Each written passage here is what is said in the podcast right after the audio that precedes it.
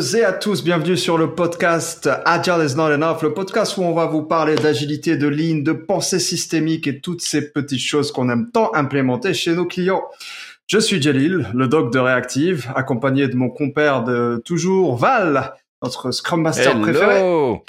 Comment ça va Val? Ça va forme? toujours bien, toujours un plaisir d'être avec toi, Jol. Absolument, plaisir partagé. Et aujourd'hui, on a un autre plaisir, c'est celui de recevoir Cynthia, une super Scrum Master. Comme vous le savez toujours, je n'invite que des gens que j'apprécie, donc je suis pas du tout biaisé. Toujours pas. Et aujourd'hui, on va vous parler d'un sujet que, qui me tient à cœur, qui est le syndrome de l'imposteur. Mais avant de rentrer dans le vif du sujet, on va euh, parler un petit peu de Cynthia.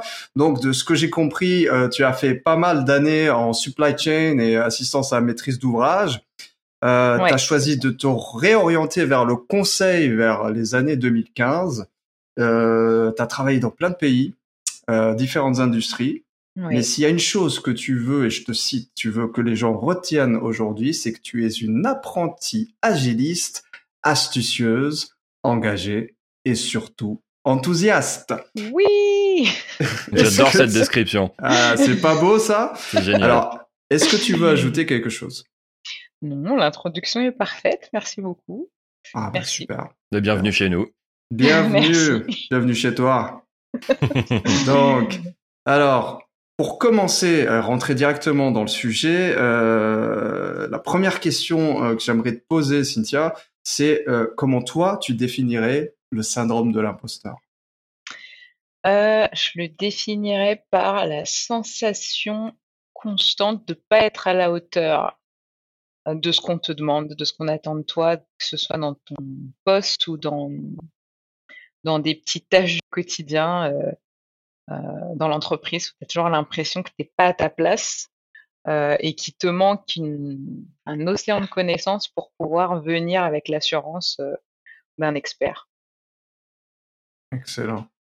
Excellent. Et est-ce que c'est quelque chose que tu as euh, ressenti depuis toujours ou à un certain moment ou c'est quelque chose qui est venu avec le temps?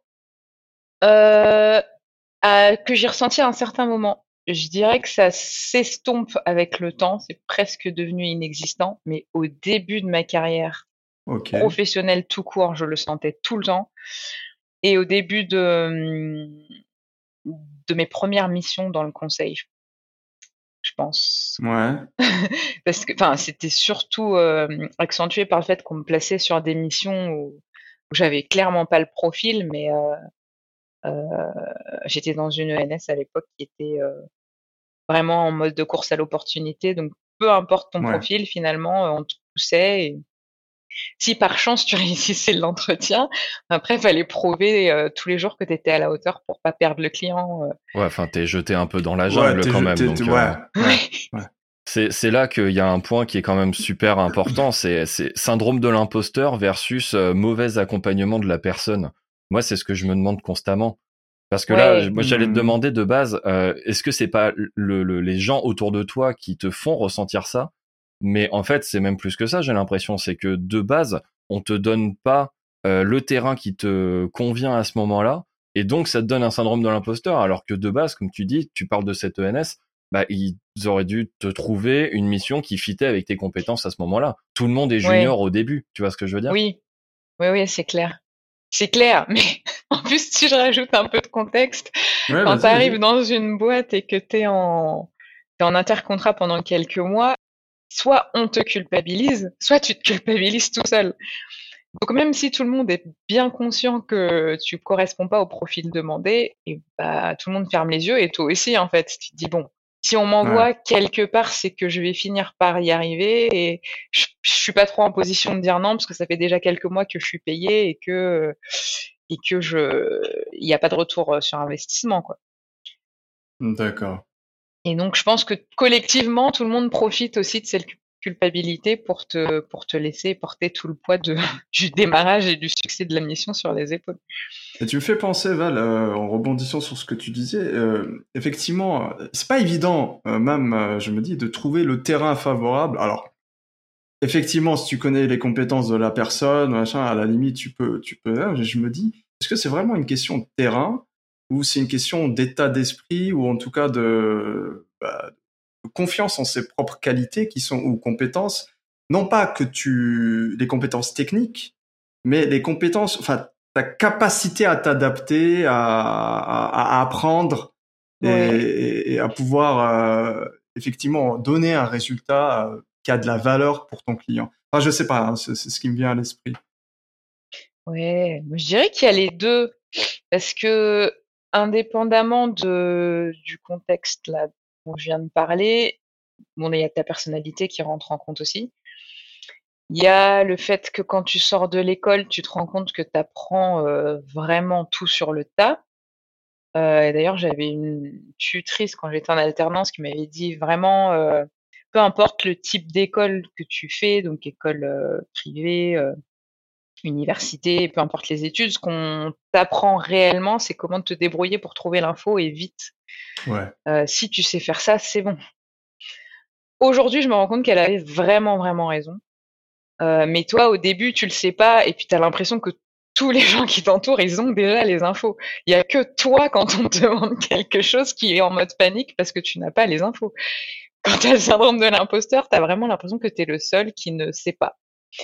Et quand tu as un peu plus d'expérience, bah, tu te rends compte que pas savoir, c'est normal en fait. Ne serait-ce que parce que tu viens de rentrer dans une entreprise, donc tu as un nouveau contexte à apprendre. Le métier, même s'il peut être le même, il s'adapte à la culture de l'entreprise dans laquelle tu rentres.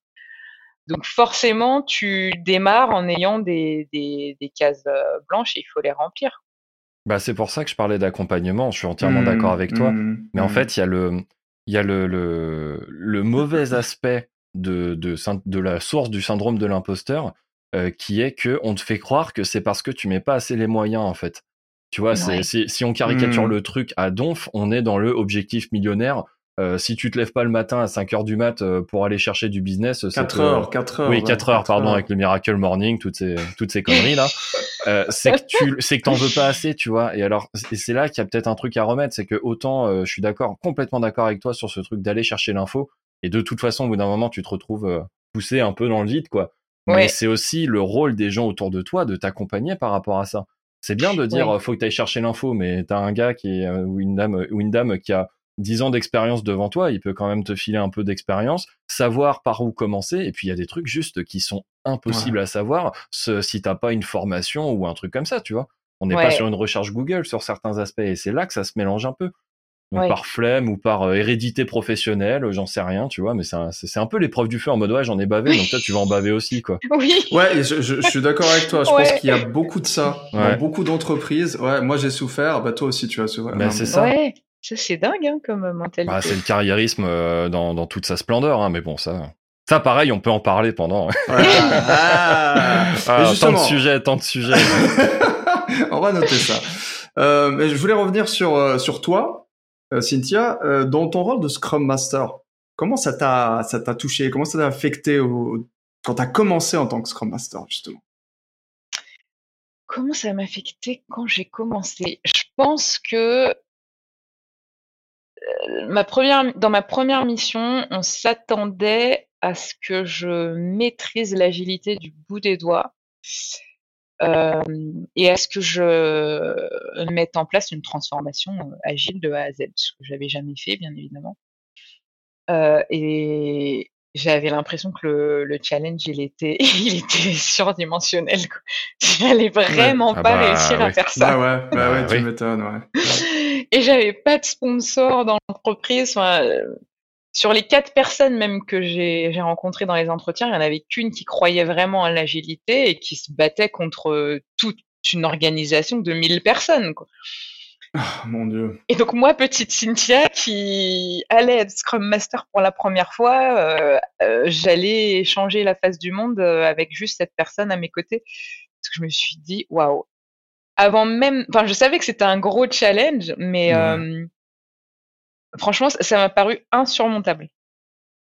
Mais tu l'as as quand même choisi de l'accepter. Ouais, parce que c'est pour ça que je te dis qu'il y a aussi un côté personnalité. Je me suis dit, écoute, c'est ma chance de, de, de prendre de l'expérience. Il faut bien commencer quelque part. Euh, Vas-y, tu verras ce que tu peux apporter. De toute façon, euh, the only way out is through, hein, vraiment. Hein. Donc j'y vais, je me dis que je suis vraiment, vraiment dans le caca, mais je vais m'en sortir. Je dois m'en sortir. En, gros, pour traduire, euh, la seule façon de s'en sortir, c'est euh, de rentrer, hein de rentrer dedans, quoi. Exactement. Et une fois que t'es dedans, tu regrettes en fait. tu regrettes. Euh, et à la fin, par contre, tu te dis bon, finalement j'ai bien fait parce que j'ai appris plein de choses. Je vais recommencer en faisant peut-être moins d'erreurs. En... Hmm. Là, tu capitalises et c'est ça qui fait que ton syndrome de l'imposteur est fini par diminuer au, fil du, temps. tu te dis vraiment, c'est l'expérience qui fait que tu as plus confiance en toi. Ouais, mais ça, ça, ça appelle vachement à ce qu'on disait avant, parce que pour toi, Cynthia, qui a réussi à traverser le truc et en tirer les bonnes leçons et avoir le mental pour savoir euh, prendre du recul dessus, t'en as peut-être euh, quatre ou cinq qui, oh, peut-être j'exagère, mais au moins deux personnes euh, qui se sont dégoûtées du métier. Ouais, et c'est ça vraiment que je mettais en avant, tu vois. C'est ce que tu dis est complètement vrai, mais c'est devenu vachement un dogme aussi ce truc-là, quoi. Ouais. Ah, ça, ça, me fait, tu vois, Scrum Master, excuse-moi Jalil, mais tu vois, Scrum Master Junior qui est responsable d'une transfo, mais t'entends ça, mais tu dis, mais ça ah va pas la tête. Vous êtes complètement malade. C'est n'importe quoi. Et ça, c'est pas encadrer les gens, c'est pas les amener au fur et à mesure. Euh, et donc c'est normal que ça crée un syndrome de l'imposteur. Alors que de base, c'est un problème d'accompagnement, quoi. Quand tu as commencé en tant que Scrum Master, tu étais dans une ENS ou enfin c'était quoi? Tu étais en consultante euh, envoyée dans une boîte pour faire une transfo? Comment ça s'est passé? Bah oui, je passais par un intermédiaire en fait en portage, mais j'étais freelance mmh. euh, à l'époque. Et je venais vraiment juste de sortir d'une ENS parce que je voulais éviter justement euh, qu'on me catapulte sur des trucs qui avaient rien à voir. J'avais décidé de m'orienter vers vraiment l'apprentissage de l'agilité, donc euh, c'est clair, t'as été servi, hein. c'est ça, truc, hein. boum, allez, tiens. Allez, on va, on va changer la DSI. allez, hop. t'as 1000 personnes, vas-y. Bonne encore chance. pire. C'était encore pire, mais après, j'ai, voilà, j'ai eu de la chance après. Ouais. Mais, euh... en même temps, la promesse qu'on m'avait vendue à la base, elle, c'était pas la même, hein, sur le papier. Ouais. Mm. Donc euh, c'est en commençant vraiment, c'était encore pire que prévu. Ah, je pense qu'il y a beaucoup de nos auditeurs qui vont se retrouver dans cette phrase que tu viens de dire. ouais, ouais. Mm. Malheureusement. vous connaissez la phrase, hein, entre la théorie et la pratique, euh, il y a normalement pas de différence. Euh, en théorie, il n'y a pas de différence, mais dans la pratique, il y en a une. Ouais, c'est sûr. c'est ça. Mm. Exactement. Ouais. Ok, bah, j'ai une autre question parce que je pense que ça, ça va vachement intéresser nos, nos auditeurs c'est euh, maintenant, toi, tu l'as vécu, euh, c'est venu, enfin, je veux dire, au début de ta carrière, mais en fait, à chaque, je pense que ça arrive à, à peu près tout le monde. Chaque fois qu'on se lance dans une nouvelle aventure, euh, euh est-ce que j'ai les connaissances qu'il faut? Est-ce que j'ai les compétences nécessaires? Est-ce que j'ai la capacité de m'adapter à ce milieu-là? Machin, tout ça. Toi, qu'est-ce que tu as mis en place comme stratégie, éventuellement, si tu en as mis en place, euh, pour éviter de retomber dans les mêmes travers euh, que, tu as vécu? Euh, Les travers les pires, déjà, je préfère commencer par un avertissement à ne pas reproduire, mais que je reproduis malheureusement souvent, c'est vraiment faire des heures et des heures de travail dans les premières semaines pour rattraper le niveau. Mmh. Euh, donc je vais me documenter à mort en, en dehors des heures du travail euh, pour, euh, pour vraiment rattraper les lacunes, que ce soit du, du métier. Bon, je connais pas forcément l'industrie à la base, mmh la théorie, que ce soit Scrum, Safe ou autre. et du coup, en tout cas dans ma tête, c'est comme ça que tu que tu donnes un peu de crédibilité. Si tes, nouveaux collègues voient que tu percutes vite, ils te font confiance assez rapidement. Et oui, en fait, euh, avec la confiance qu'ils te donnent, ils te donnent plus de responsabilités. Toi, tu as, le temps après de proposer des méthodes de travail ou peut-être de challenger les deadlines. Euh, en gros, on te fait confiance et, tu peux tu peux devenir un peu maître de ton destin dans l'entreprise. Donc, un, mmh. Euh, vraiment se, documenter au maximum dans les premières semaines pour devenir incollable le plus rapidement possible. Ça, c'est le premier travers, on est d'accord, hein, pour Ouais. pas perdre. Ouais. Ouais, ouais, c'est un travers. C'est à ne pas faire. C'est à, ne pas faire. J'espère qu'on s'est bien fait entendre. Ouais. Parce que vraiment, ça, ça m'a vraiment rendu malade en plus pour le coup. Bah oui, bien sûr. Euh, Ouais, et puis. Parce que tu t'épuises, tu t'épuises, Ouais. t'essayes, oui. d'intégrer les informations, les connaissances que les gens ils, ils mettent 20 ans à acquérir en, Ouais. en quelques semaines, c'est n'importe quoi. C'est fou. Ouais, c'est n'importe quoi. Et comme les gens voient ça, ils se disent, mais génial, on va pouvoir lui mettre plein de Bah, bien trucs sur le dos. Bien Et... Bien sûr. voilà, c'est l'effet boule de neige. Euh, après, il y a d'autres travers, mais celui-là, c'est vraiment celui que je déconseille et il faut vraiment. Enfin, et je vois les gens le faire tout le temps, tout le temps, tout le temps. Ouais. Euh, les juniors ou même les seniors qui sont dans des très gros cabinets, c'est leur réflexe premier parce qu'il y a toujours l'objectif de pas décevoir, garder le client, euh, développer le business, le business, etc. Alors qu'en réalité, et là ça rejoint ce que tu disais euh, Valentin tout à l'heure, le défaut de l'accompagnement, c'est un des plus gros problèmes. Donc le travers numéro 2, c'était euh, avoir l'impression qu'il faut pas poser de questions. Et comme tu poses pas, qu'il faut pas poser trop de questions bêtes, quoi. Donc comme tu poses pas tes questions bêtes la journée de travail, euh, c'est le soir que tu vas tout chercher, que tu vas essayer de trouver Ouais, des anciens collègues, des amis, blibli. Tu perds du temps. C'est efficace, mais tu perds du temps et du, temps sur ta qualité de vie perso. Et le troisième travers, c'est d'attendre euh, une éternité avant de donner tes livrables parce que tu veux qu'ils soient parfaits et que t'hésites, t'hésites, t'hésites. T'as peur aussi qu'on te juge, en fait. Donc, pour pallier à ces trois travers, bah, pour le premier, c'est vraiment l'expérience qui m'a, qui m'a, qui m'a détourné de cette méthode-là, parce que de toute façon, tu peux pas, au bout d'un certain temps, Ouais. t'es trop fatigué, t'es trop épuisé, tu peux plus donner euh, autant de temps à, à ton travail sans dormir, parce qu'en plus, je me privais vraiment de dormir parfois. Ouais. Pour le jugement du mhm. Non, c'est non, c'est plutôt vraiment ne faites pas ça. Je le rappelle. Ensuite, le deuxième, bah, ne pas oser poser de questions, c'est vraiment stupide parce que pourquoi je disais que ça rejoint euh, ton point, Valentin, je me rends compte avec le temps que il y a beaucoup de paresse intellectuelle, mais il y a aussi beaucoup de gens qui ont le même syndrome de l'imposteur et qui Hmm. contrecarrent ça en essayant de se donner un air savant. Et dans Ouais. cet air savant qu'ils se donnent, ils partagent pas la connaissance, ils la partagent pas de façon structurée, Ouais. ils transforment pas ce qui est compliqué Ouais. en quelque chose de simple pour que ce soit accessible. Et donc, Ah. le, le syndrome héréditaire professionnel, c'est bien ce dont je parlais. C'est si, si moi j'en ai bavé et que personne m'a donné les éléments pour progresser, pourquoi est-ce que je te les donnerais? Ce qui est complètement une hérésie. J'irai plus loin. Je- Ouais, vas-y. Euh, Moi, j'ai l'impression que c'est c'est plus, c'est même pas, on n'en arrive même pas à ça. Pour moi, c'est c'est que je, je ne maîtrise pas suffisamment mus- mon sujet pour être capable de le simplifier Hmm, dans ma Mmh, communication. c'est vrai. Ouais, Moi, pour moi, Donc, ça revient peur, toujours final. à ça. T'as- t'as- Ouais. t'as- ouais. ouais, ça- mécanisme de défense. Ouais, c'est ça. Euh, ben, une sorte, oui, on pourrait dire ça, on pourrait dire ça. Mais vraiment, les gens n'arrivent pas, ils ne maîtrisent pas. Après, comme tu dis, euh, Cynthia, il y a des gens qui, effectivement, naturellement, euh, ont essayé, ont tout le temps envie de démontrer que c'est des savants, que, que ceci, que cela. Euh, mais dès que tu creuses un peu, tu vois, il y a, il y a- il y a une posture défensive qui se met en place. Euh, Je te, ba- je te, je te balance mon charabia, mon jargon, Ouais. euh, machin, tout ça, pour bien te perdre. Euh, mais au final, ce qu'il raconte, euh, si on creuse un peu, c'est pas si complexe que ça. Hein. Il se donne de l'importance avec le jargon, alors qu'en fait. Ouais. S'il n'y a pas grand chose derrière. Et ben ça, ça. je pense que j'en ai fait une force. Euh, et je me rends compte que hum, chez Reactive, en fait, c'est aussi ce qui nous lie, même si ça saute pas aux yeux. Rendre les choses compliquées simples. Peu importe la science que tu as, en fait, il faut que ce soit accessible au plus grand nombre et que là, les gens se posent des vraies questions et qu'ils comprennent les réponses que tu leur donnes. Et ça peut être sur des choses aussi bêtes que les process. Hein. Je vous apprends rien quand on arrive dans une entreprise. Il y a plein de process établis.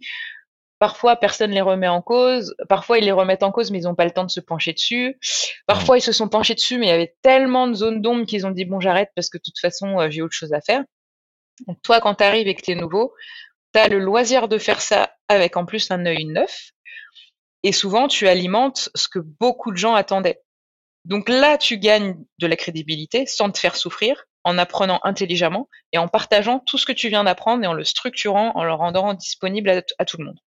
Donc c'est un truc qui marche systématiquement. Et du coup, les questions bêtes, euh, simplotes au possible, elles ont leur place dans dans cette démarche-là. Tu crées de la documentation, tu démystifies tout ce qui est à démystifier et qui va te servir toi à, être à l'aise.